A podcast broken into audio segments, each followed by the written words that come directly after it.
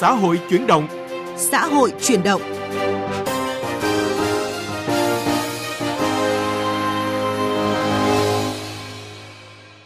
Kính chào và cảm ơn quý vị đang nghe chương trình Xã hội chuyển động chuyên đề giáo dục góc nhìn đa chiều.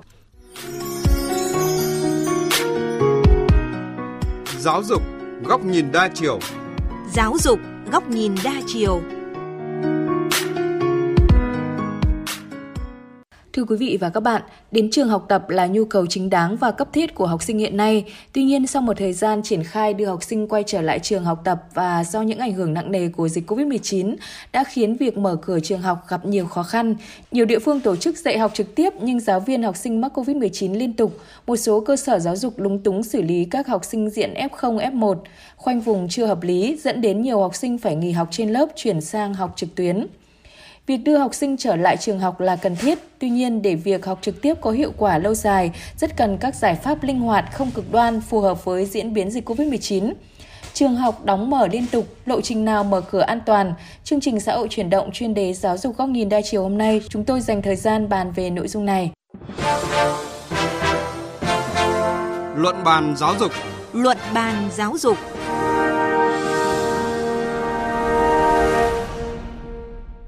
Thưa quý vị và các bạn, qua thống kê từ đợt bùng phát dịch lần thứ tư từ ngày 27 tháng 4 2021 đến giữa tháng 2 năm 2022 này, toàn ngành giáo dục ghi nhận 162.917 cán bộ, nhân viên, giáo viên, giảng viên, học sinh, sinh viên nhiễm COVID-19. Đặc biệt là sau kỳ nghỉ Tết Nguyên đán, khi tổ chức các hoạt động dạy học trực tiếp, một số địa phương có tỷ lệ giáo viên học sinh nhiễm COVID-19 tăng mạnh gồm Hải Phòng, Hà Tĩnh, Nghệ An, Thanh Hóa. Sau 10 ngày cho học sinh trở lại trường, thành phố Đà Nẵng đã ghi nhận 10.000 học sinh và 1.800 giáo viên mắc COVID-19. Số ca mắc tăng nhanh khiến trường học luôn trong trạng thái phải chuyển đổi từ trực tiếp sang trực tuyến hoặc ngược lại, gây nhiều vất vả cho cả giáo viên và học sinh. Phản ánh của phóng viên Phương Cúc tại miền Trung. Tất cả học sinh mầm non ở thành phố Đà Nẵng đã trở lại trường. Số trẻ đến lớp rất ít, trung bình mỗi trường chỉ đón khoảng vài chục trẻ. Nguyên nhân do các trẻ là F0 và F1 nhiều nên chưa thể tới trường – Trường mầm non Bình Minh, quận Hải Châu sáng nay chỉ đón 82 trẻ tới trường trên tổng số gần 400 em. Cô Nguyễn Quốc Thư Trâm, hiệu trưởng nhà trường cho biết. Thì số lượng học sinh tương đối giảm so với dự định.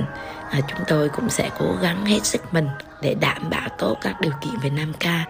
Tại trường tiểu học Trần Văn Ơn, quận Hải Châu, thành phố Đà Nẵng, sau một tuần học sinh trở lại trường, hiện sĩ số học sinh đến lớp ngày một giảm, thậm chí một số lớp học mới đi học được 2 ngày thì giáo viên là F0, buộc học sinh phải dừng đến lớp, chuyển qua dạy trực tuyến. Cô ông Thị Thái Hằng, hiệu trưởng trường tiểu học Trần Văn Ơn cho biết, đối với các thầy cô giáo đang là F0 thì vẫn tiếp tục dạy trực tuyến ở nhà và cũng có nhiều thầy cô bị ảnh hưởng sức khỏe do dịch bệnh nên chắc chắn sẽ ảnh hưởng rất nhiều đến chất lượng dạy và học học tập thay đổi liên tục như vậy thì với học sinh tiểu học các em còn rất là nhỏ để các em có thể thích ứng nhanh và bắt kịp nhịp được thì đó là một cái trở ngại không nhỏ cho các em để mà nắm được cái kiến thức của bài học. Không chỉ cấp tiểu học mà cấp trung học cơ sở cũng rơi vào tình trạng tương tự khi sĩ số học sinh hàng ngày đến lớp luôn biến động do học sinh là F0, F1 tăng cao. Giáo viên vừa dạy trực tiếp vừa dạy trực tuyến nên việc quản lý học sinh cũng như tương tác với học sinh trong tiết học vô cùng khó khăn. Cô Nguyễn Thị Trang Tịnh, giáo viên trường Trung học cơ sở Trưng Vương, quận Hải Châu, thành phố Đà Nẵng cho biết, khó khăn nhất của giáo viên thời điểm này là quá trình soạn giáo án. Không giống như trước đây, các bài giảng được thiết kế phù hợp với cách thức học trực tuyến. Giờ đây khi kết hợp dạy trực tiếp và trực tuyến, những học sinh không đến trường ít nhiều sẽ bị hạn chế trong việc tiếp thu bài giảng theo giáo án dạy trực tiếp của giáo viên. Theo cái chương trình à, đổi mới của giáo dục có rất là nhiều những cái hoạt động học sinh sẽ làm à, trực tiếp với nhau ờ, nhưng cái việc tổ chức cho học sinh hoạt động nhóm hay làm bài tập sẽ khó khăn hơn trước rất là nhiều. Thưa quý vị và các bạn, theo thống kê của Sở Giáo dục và Đào tạo thành phố Đà Nẵng, sĩ số học sinh đến lớp ở cấp tiểu học chỉ khoảng 41%, ở bậc trung học cơ sở khoảng 65%, còn lại học trực tuyến. Như vậy, các trường học ở Đà Nẵng cũng thích ứng linh hoạt với việc dạy và học trong tình hình dịch bệnh. Do dịch bệnh diễn biến do dịch COVID-19 diễn biến phức tạp, trong tuần này tiếp tục có thêm nhiều địa phương điều chỉnh lịch học với học sinh mầm non tiểu học và một số khối lớp bậc trung học cơ sở chuyển từ học trực tiếp sang trực tuyến các địa phương quyết định điều chỉnh lịch học từ trực tiếp sang trực tuyến trong tuần này để đảm bảo an toàn phòng chống dịch như Hà Nội, Bắc Giang, Bắc Cạn, Bình Phước, Gia Lai, Hà Giang, Hòa Bình. Trong đó chủ yếu là các địa phương điều chỉnh lịch học của bậc mầm non, tiểu học, trung học cơ sở và các trường đóng tại khu vực có dịch COVID-19 ở cấp độ 3. Nguyên nhân bởi số ca mắc COVID-19 trong cộng đồng, trong đó có học sinh giáo viên tăng cao. Bà Bùi Thị Kim Tuyến, Giám đốc Sở Giáo dục và Đào tạo tỉnh Hòa Bình cho biết. Tổng số ca F0 trong toàn ngành là 2.395 ca, trong đó có 446 cán bộ, giáo viên, nhân viên và 1.009 học sinh.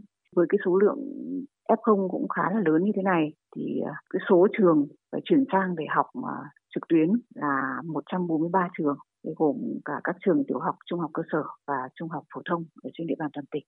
Còn tại tỉnh Bắc Giang, ông Đặng Thiều Quang, trưởng phòng giáo dục và đào tạo huyện Lạng Giang cho biết, do tình hình dịch phức tạp, trong tuần này có thêm học sinh khối 7 và khối 8 chuyển sang học trực tuyến. Trước đó, trẻ mầm non trong toàn huyện đã nghỉ học và học sinh từ lớp 1 đến lớp 6 cũng đã chuyển sang học trực tuyến để phòng chống dịch. Ban chỉ đạo phòng chống dịch cũng đã quyết định cho học sinh từ khối lớp 8 trở xuống là các em sẽ nghỉ ở nhà và học trực tuyến. Còn với học sinh khối lớp 9 ấy, thì tùy vào tình hình địa bàn của các xã thị trấn thì các hiệu trưởng chọn cho các cháu được học trực tiếp hoặc là học trực tiếp kết hợp với trực tiếp.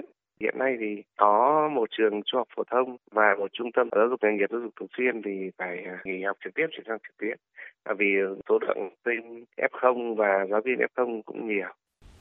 Thưa quý vị và các bạn, Hà Nội cũng quyết định tạm dừng chưa cho trẻ mầm non đến trường từ ngày 1 tháng 3 và hoãn kế hoạch đi học trực tiếp của học sinh lớp 1 đến lớp 6 ở nội thành. Thậm chí một số nơi ở ngoại thành, phụ huynh đang có xu hướng xin cho con chuyển sang học online. Lộ trình nào để mở cửa trường học an toàn? Chúng tôi phỏng vấn giáo sư tiến sĩ Nguyễn Minh Thuyết, nguyên phó chủ nhiệm Ủy ban Văn hóa Giáo dục Thanh niên, Thiếu niên và Nhi đồng của Quốc hội, nay là Ủy ban Văn hóa Giáo dục của Quốc hội. Thưa giáo sư tiến sĩ Nguyễn Minh Thuyết có ý kiến cho rằng là vì sao Hà Nội không đồng thời tổ chức vừa học trực tuyến vừa học trực tiếp như một số địa phương hiện đang làm nhằm đảm bảo duy trì ổn định, tránh biến động và giảm thiểu hệ lụy từ việc học online quá dài. Quan điểm của ông ra sao về điều này?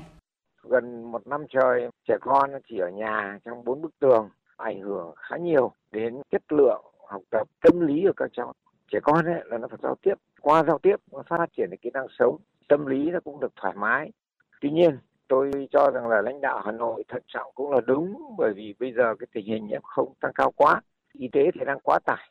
Thế nếu bây giờ mình cho trẻ con đến trường mà mình không đảm bảo được điều kiện an toàn thì hết sức là phức tạp. Lúc ấy thì y tế làm sao mà chịu nổi Vậy trước tình hình này thì theo ông Hà Nội cần phải làm gì để trẻ em có thể đến trường theo lộ trình mở cửa ở trên cả nước? Theo tôi là phải tiêm vaccine cho trẻ thôi. WHO người ta cũng đã khuyến cáo rồi, có thể tiêm được rồi. Đối với các em mà từ lớp 7 trở lên ấy, có thể đi học trực tiếp được hoặc là kết hợp học trực tiếp và trực tuyến với điều kiện phải đảm bảo thực hiện nghiêm túc các cái quy định của y tế 5K cộng vaccine. Còn các lứa nhỏ hơn cũng phải tiêm được vaccine thì lúc ấy mới để các em đó đến trường. Chỉ có điều tâm lý phụ huynh học sinh còn e ngại nhất là các cháu nhỏ từ 5 đến 11 tuổi. Trước hết theo tôi hãy để theo tinh thần tự nguyện là và ngành y tế thì mình đảm bảo hết sức cẩn trọng để nó không xảy ra những tai biến. Và khi vaccine đã được phủ kín ở trẻ con rồi thì lúc ấy mình có thể yên tâm cho các cháu đến trường được. Vâng, xin cảm ơn ông. Thưa quý vị và các bạn, vừa học trực tiếp lẫn học trực tuyến, vừa nghe ngóng tình hình dịch bệnh, ứng phó nhanh với các trường hợp F0, F1, lại phải soạn giáo án cho phù hợp với hình thức dạy học trực tuyến lẫn trực tiếp, nhiều giáo viên rơi vào trạng thái mệt mỏi, căng thẳng. Đây là điều được ông Mai Tấn Linh, Phó Giám đốc Sở Giáo dục và Đào tạo thành phố Đà Nẵng nêu ra. Từ trực tiếp qua trực tuyến, rồi từ trực tuyến qua trực tiếp thì đã gây những cái khó khăn trong cái cách mà hướng dẫn dạy học, rồi nó bị ngắt quãng những phần chương trình nội dung giữa các lớp với nhau. Và chúng ta phải khắc phục trong một cái hoàn cảnh mà không thể khác được. Thì khó khăn này nó đè nặng lên cái vai của những người giáo viên mà dạy trực tiếp, cũng như những cái học sinh có cách ly, thì cũng khó được tiếp thu các cái nội dung kiến thức qua việc dạy học trực tuyến và trực tiếp, nhiều phụ huynh đề nghị ngành giáo dục cần xem lại các biện pháp đến trường học như hiện nay liệu có mang lại hiệu quả như mong muốn. Việc đưa trẻ trở lại trường cần có sự chỉ đạo thống nhất trên cả nước nhưng không áp dụng máy móc cứng nhắc giữa các địa phương có cấp độ dịch khác nhau giữa đô thị và nông thôn, tránh tình trạng mạnh ai nấy làm. Và để có thêm góc nhìn thì chúng tôi có cuộc trao đổi với chuyên gia giáo dục tiến sĩ Lê Thống Nhất, người sáng lập hệ thống giáo dục Big School. À, thưa ông, tế hiện nay ở một số địa phương đã cho thấy là khi học sinh quay trở lại học tập trực tiếp thì đã phát sinh rất là nhiều vướng mắc khó khăn. Thế nhưng có lẽ lo ngại nhất vẫn là cái số ca nhiễm COVID-19 trong học sinh rồi là giáo viên tăng cao. Theo ông thì các địa phương rồi các nhà trường cần phải có một cái giải pháp hay là kịch bản ra sao để không xảy ra cái tình huống là số ca mắc COVID trong trường học tăng đột biến gây quá tải?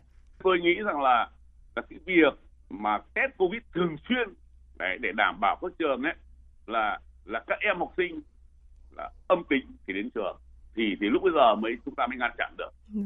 Còn hiện giờ là tất cả đều bị động, tức là trừ trường hợp test thì thì biết mà không test thì không biết. Vì vậy chúng ta không bao giờ chúng ta quản lý được rằng là không hiểu là cái môi trường ấy là là có dương tính hay không. Ừ. Đấy, và như tôi nói là việc thực hiện 5 k đối với học sinh và đặc biệt là trẻ nhỏ là rất là rất là khó khăn bởi vì như là các thầy các cô nói là cái việc mà các em đeo khẩu trang mấy tiếng đồng hồ liền là gần như là không tưởng vì vậy cho nên là là không quản lý được. Đấy, ừ. và có những cái lớp thì, thì thì bây giờ là là thấy rằng là có một học sinh học trực tiếp thôi còn bốn chín em thì lại cô lại dạy trực trực tuyến. Như vậy là là cô giáo cũng rất là vất vả.